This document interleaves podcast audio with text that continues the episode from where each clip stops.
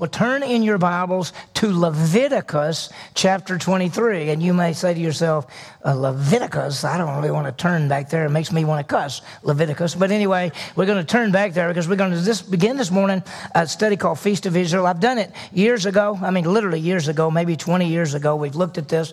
It's so amazing because it deals with us in a sense. We're going to see the Jewish holy days, or you could say it another way, the Jewish holidays we're going to see these days that are separate things that God set apart for the nation.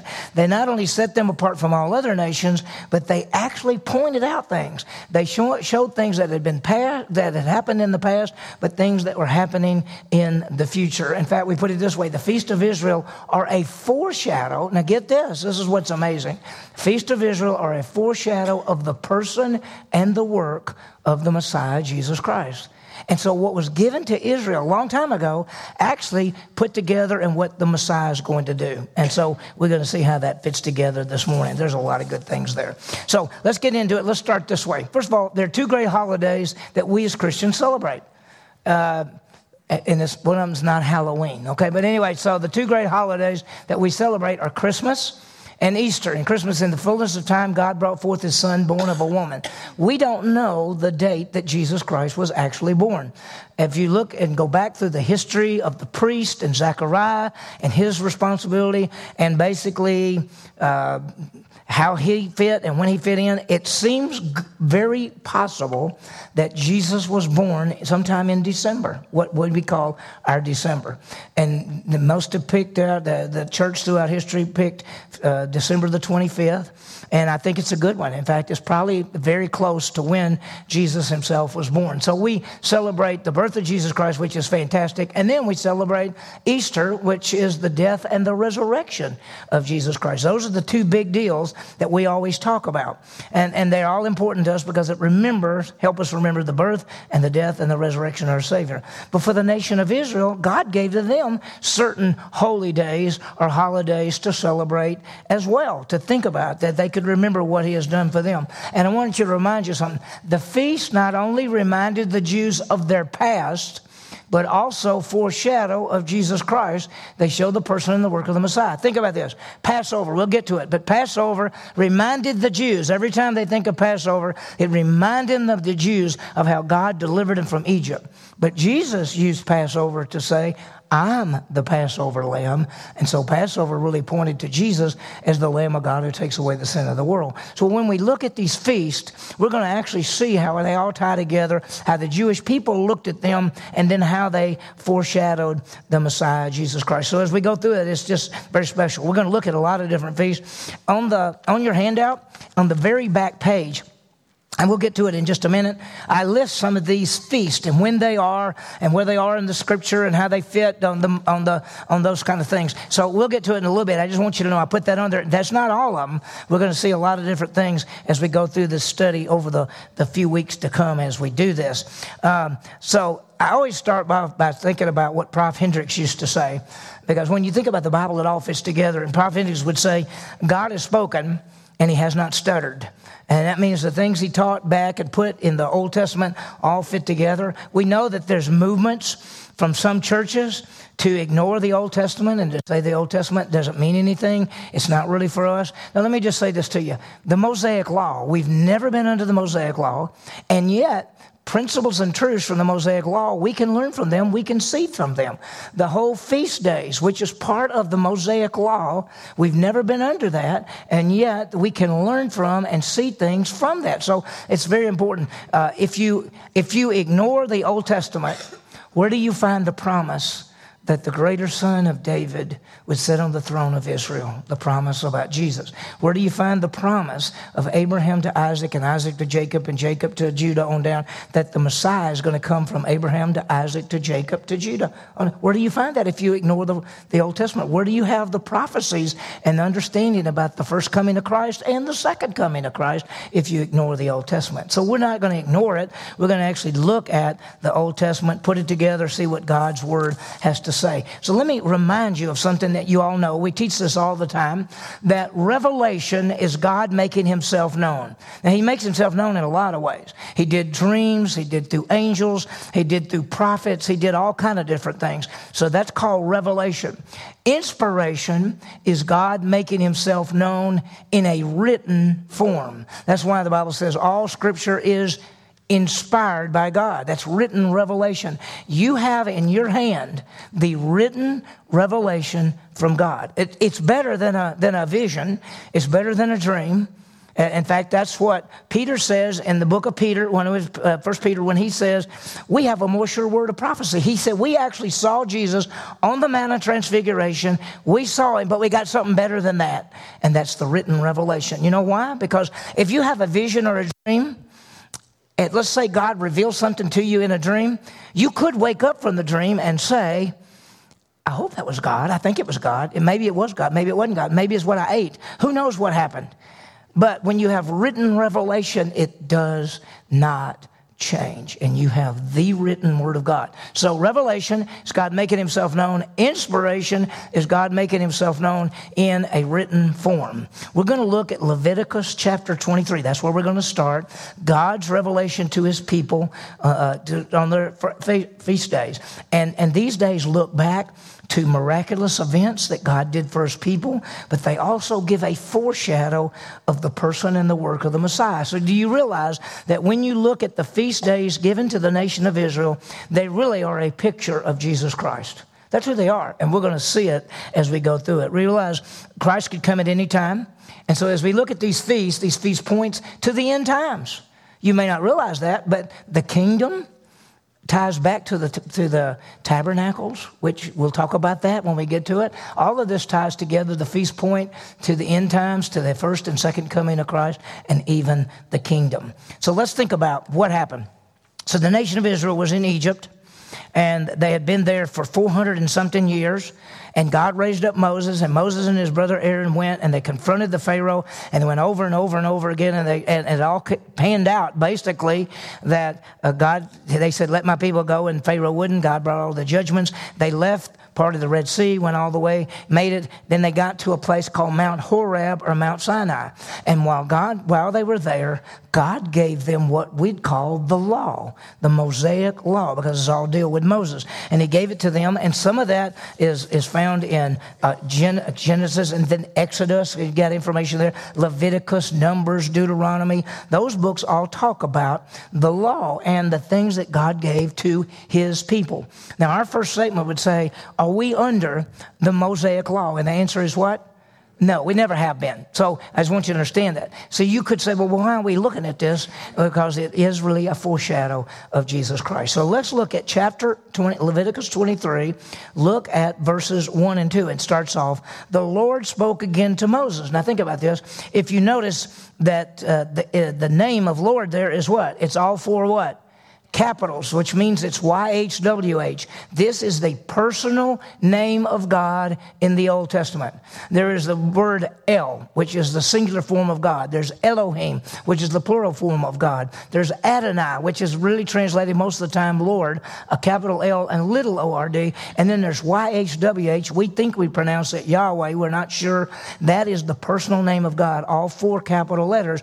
And notice, and the Lord spoke again to Moses. Now he's giving giving him information. And here's what he says Speak to the sons of Israel and say to them, The Lord's appointed times, which you shall proclaim as holy convocations, my appointed times are these. And he's about to list them. Then when he says appointed times, he's really saying holy days, set apart days, days that I want you to remember. The Lord's appointed time, holy days, set apart days. I, am going to say this probably in a, a, couple of lessons on up, but I had a friend that was Jewish that uh, when I was in Starkville, when I was coaching at Mississippi State, and he became my friend, and I'd go see him, and he would always tell me that uh, being Jewish is better than being a Christian. And I'd say, no, it's not. And he'd say, yes, it is. And I'd say, why? And he says, we have a lot more holidays than you have. That's what he, you know, he was that kind of guy. And there are, there's a bunch of them compared to us. And so we're going to look at that. Now, let's talk about something just for you to grasp this. The law was divided into three parts the commandments, the ordinances, and the judgments. Even though there are three parts, I've had people say, well, we're under one part of the law. No, the law was never broken. The law was put together. The law as was as a whole. The commandments was the moral code. The ordinances were the statutes, the sacrifices, and the feast days. And the judgments deal with the social code what clo- food you could eat, what clothes you could wear, the, how the kind of relationship. So I put it this way for you the commandments, if you look at it, commandments, the moral code showed us we needed a Savior. The ordinances, which dealt with the sacrifices, showed us how to have a Savior. It was by faith in the Messiah. And then you lived under that. And then the judgments were the social code. How do you live? Live? How do you interact with each other? That was how the Mosaic Law was set together. Now, there are some people that um, that actually think that you're supposed to be under the Mosaic Law. I'm going to read something to you at, at the end of the lesson that you will think that these people thought they were under the Mosaic Law. There are Christians today who actually think they're called theonomists Theos means God, nomos means law, theonomos means God's law. They think they sh- that the Christian life is lived under the Mosaic law.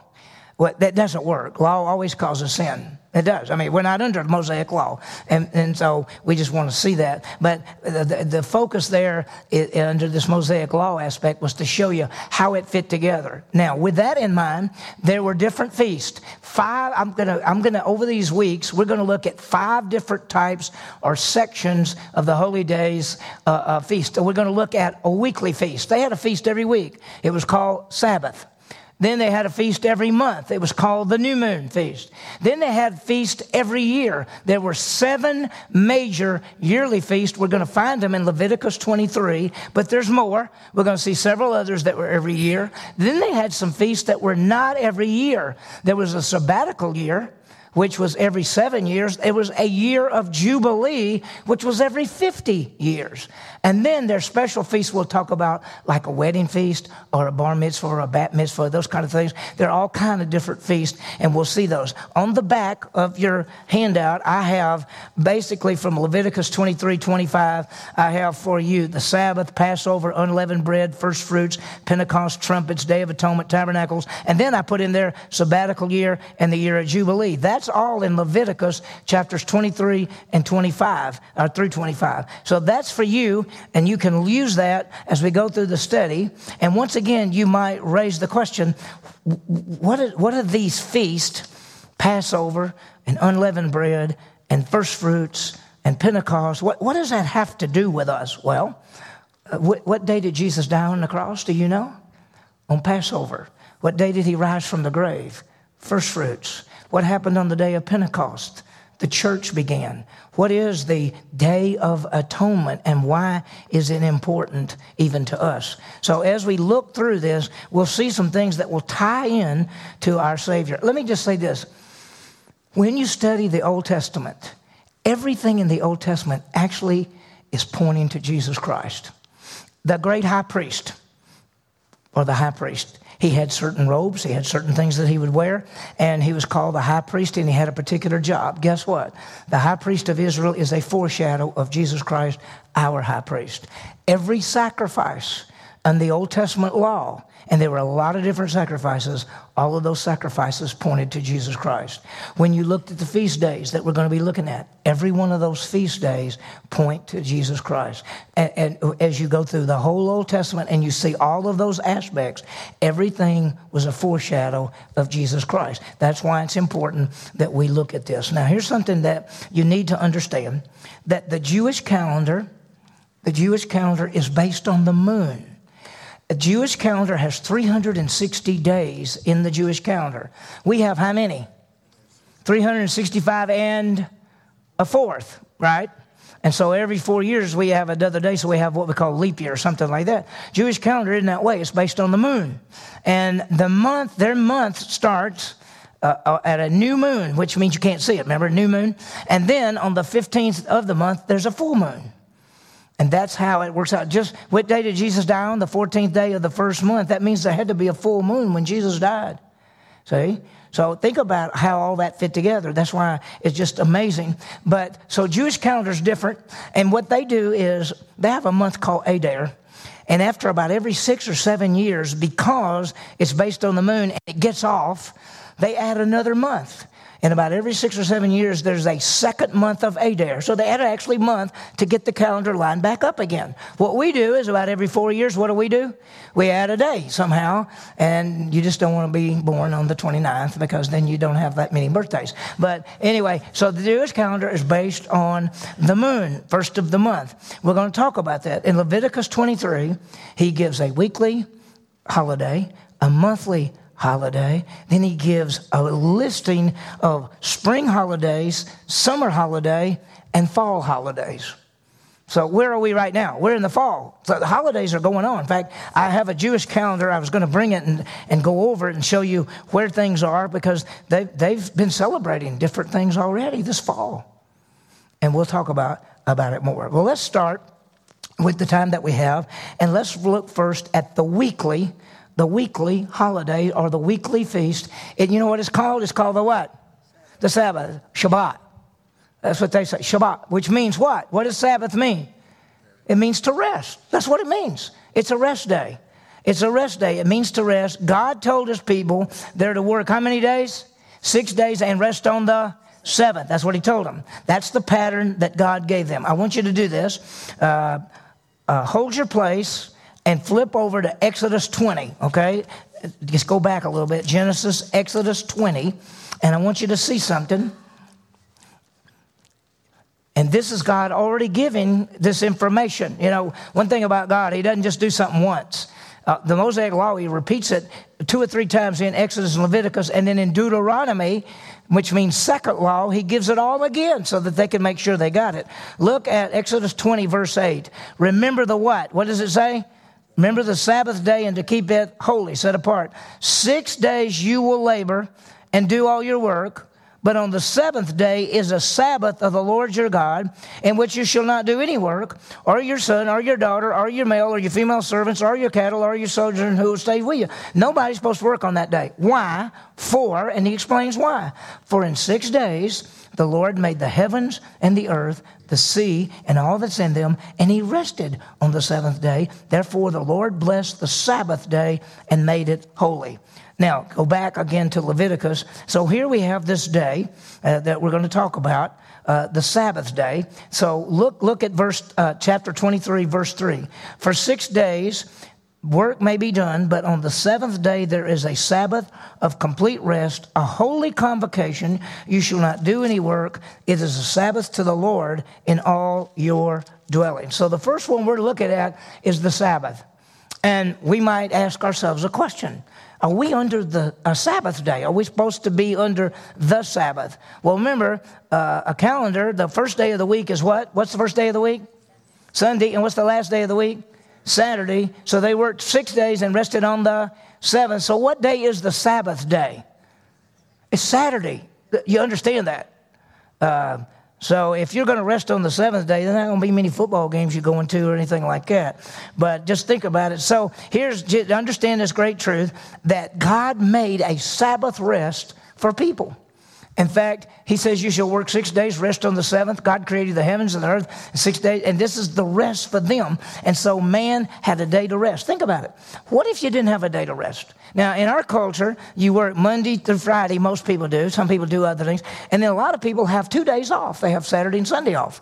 Some people don't. Some people work six days and then they rest a day or some things like that. I have, I, mine's different. My day off is Monday, not Saturday or Sunday. You know, because technically I'm working right now. Technically. You may not call it work, but it, but anyway, so here's what, here's what Jesus said. The Sabbath was made for mankind. Mankind's supposed to work, and then he has a day off to rest and to worship and to, and to recover. And that's what he told the Jewish people. Sunday, Monday, Tuesday, Wednesday, Thursday, Friday, and then Saturday, the Sabbath, is a rest day. And man always takes what God does and messes it up. Think of salvation. What did he say? Salvation is a gift by faith alone in Christ alone. Abraham believed God. Adam and Eve believed God. Noah believed God. Uh, Isaac, Jacob, David, all, all, the way through, everybody believed. Then some man says, no, you have to do good works. If you don't do good works, you're not saved. They messed it up. Well, what about the Sabbath?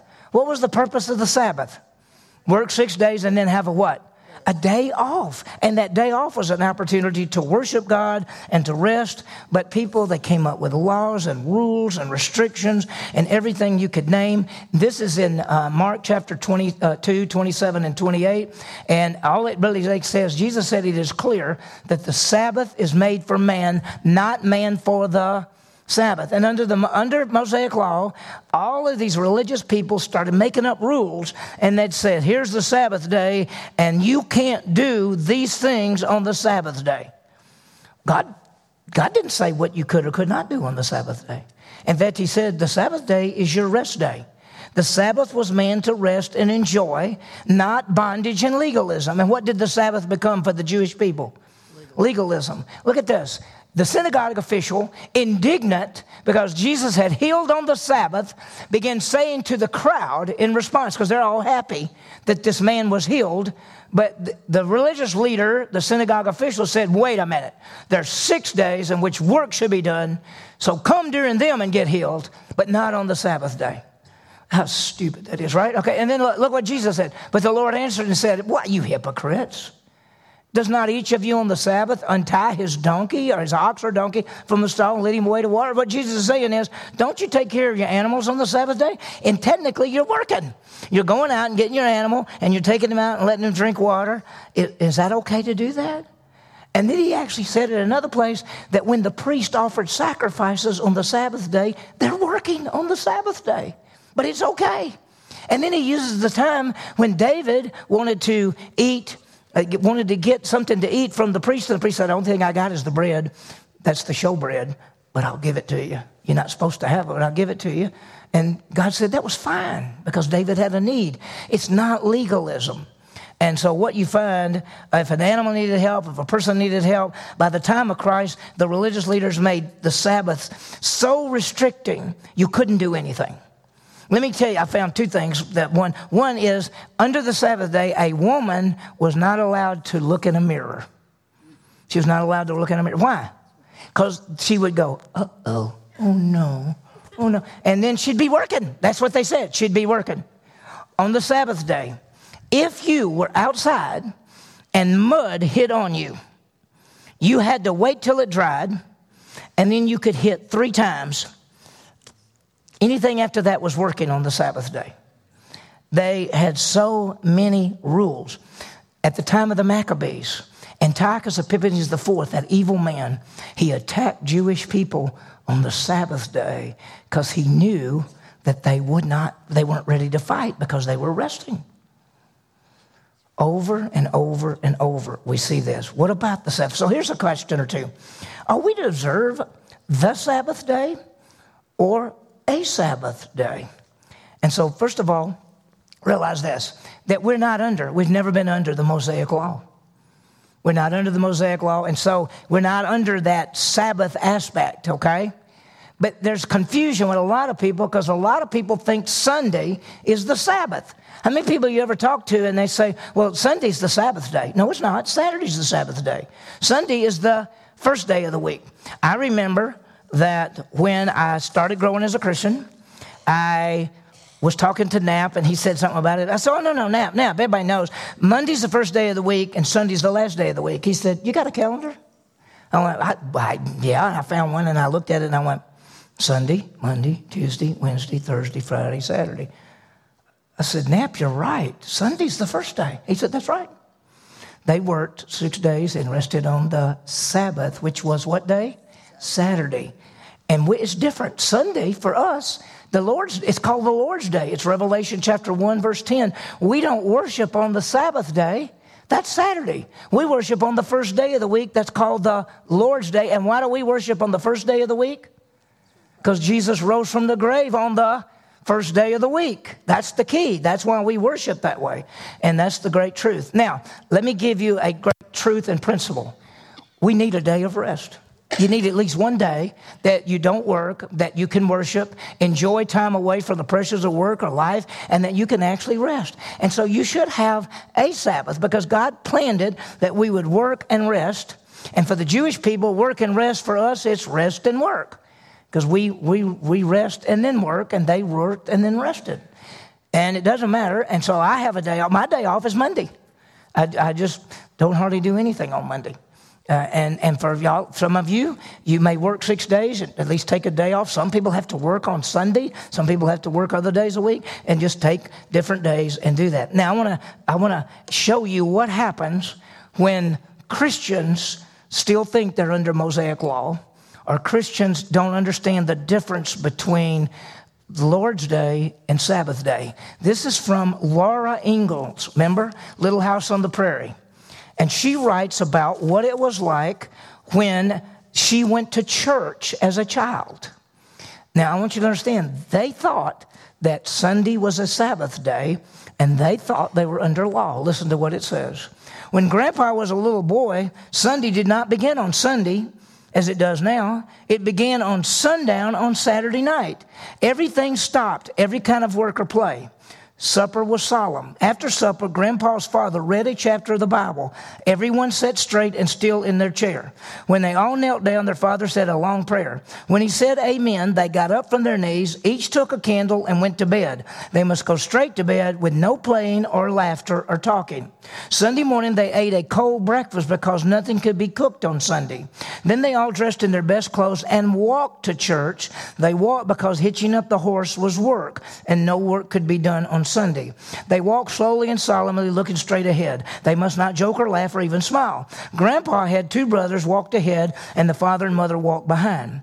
In church, Grandpa and his brothers must sit perfectly still for two hours, listen to the sermon. They dare not fidget on the hard bench. They dare not swing their feet. They dare not turn their heads to look at the windows or the walls. They must sit perfectly motionless and never for one instant take their eyes from the preacher. When church was over, they walked slowly home. They might talk on the way, but they must not talk loudly, and they must never smile or laugh. At home, they ate cold dinner, which had been cooked the day before. Then all the long afternoon, they must sit in a row on a bench and study their catechism until at last the sun went down and Sunday was over. Well, that would really make me want to be a Christian, wouldn't it? when you put yourself under law like that? Well, think about this. One of my favorite movies is Chariots of Fire. And here is Eric Liddell from Great Britain, uh, Scotland, actually, the fine Scotsman. And yet he thinks Sunday's the Sabbath. He's been taught all his life Sunday was the Sabbath. So he would not run on the Sabbath day. It's what he thought was the Sabbath. I wish I could have been there. I could have said, Eric, it's not the Sabbath. You can run right? But he didn't. And everybody else told him it was the Sabbath day. And so he didn't run. And of course, he broke a world record and won the other event, the 400 meters instead of the 100 meters. And he is a great hero and a great person. But he was confused because he said, I will not run on the Sabbath day. And they said that was Sunday. And his heat of the 100 meters was on a Sunday. And he said, I can't do it. But the heat for the 400 meters, which he wasn't even qualified for, but they gave him the right to run it. And he ended up breaking the world record and winning it, uh, they said, Well, it's not on Sunday, so I guess you could run it. Now, doesn't it break your heart that a person thinks that the Sabbath day is Sunday and that we're restricted to doing hardly anything? No smiling, no laughter, no enjoyment. Uh, did you think that those kids sitting there felt like they were worshiping God? No, think about that. And the Mosaic law was never set up that way. The Mosaic law, people had freedom. Jesus said the law was, the Sabbath was made for man, but the, by the time of the religious leaders, they turned the Sabbath into a legalistic thing that you couldn't do anything. Just like Laura Ingalls, uh, you know, ran into as well. So we've seen the, the very first one. Okay, this is what we're looking at today. So let me give you, before we break, let's go look at this. Let's, um, we do, let me say this we need a day of rest, a day that we do no work, a time to enjoy. Okay, so here's our application. Let's understand Feast of Israel, and it's going to take us a while, and you can even see how the very first one deals with us. Because how many people have thought in their lives that the Sabbath and Sunday are the same day? Did any of you believe that Sabbath and Sunday was the same day? I, I didn't know. Did you? Yeah. It's not, is it? What day? Sunday is the first day of the week, and the Sabbath is the last day of the week. So, so understand it, and we're going to see as we go through these weeks some more of these feasts and how they fit together. It's really beautiful. Second, let's do this. Let's take time weekly to rest from our work. You should have at least a day off. You should have something. I remember when I was in seminary and I was working and studying, and I, I really hardly had any time off. And I remember one of my professors said to me, You need to take some day that you don't study and you don't work. And I said, well, that's almost impossible because on the, the day that I'm not in school, I am working. But that, he said, well, you need to have some kind of time, whether it's just one night and part of the next day, that you don't study, that you have a break, that you don't have to do something. And I did, and it made a lot of difference. And then when I started going to Borger and going back and forth, it was a lot easier. But uh, I think every one of us in this room, do you need at least one day that you rest and worship? And in the old days, most everybody worked six days. Uh, and and for, for most people, they came to rest on Sunday. They worshiped and rested. Now, those people, that was legalism. But for a lot of us, it's just a great day. I remember, and of course, we never went to church, but I remember one time it was a Sunday afternoon, and I told my mother, I think I'm going to go play some touch football with some guys. She said, maybe you ought not do that today. Now, we never went to church. But my mother, I think, had been taught that Sunday was kind of a day that you shouldn't do anything. And I remember saying, Well, I think I'm going to go play football. Anyway, I was a bad guy. But anyway, that, that's what we did.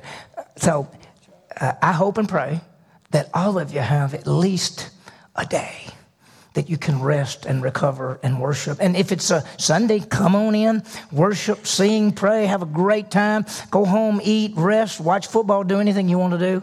You know, take a day off from your work. Because some people's jobs are six days a week, and some people's jobs aren't.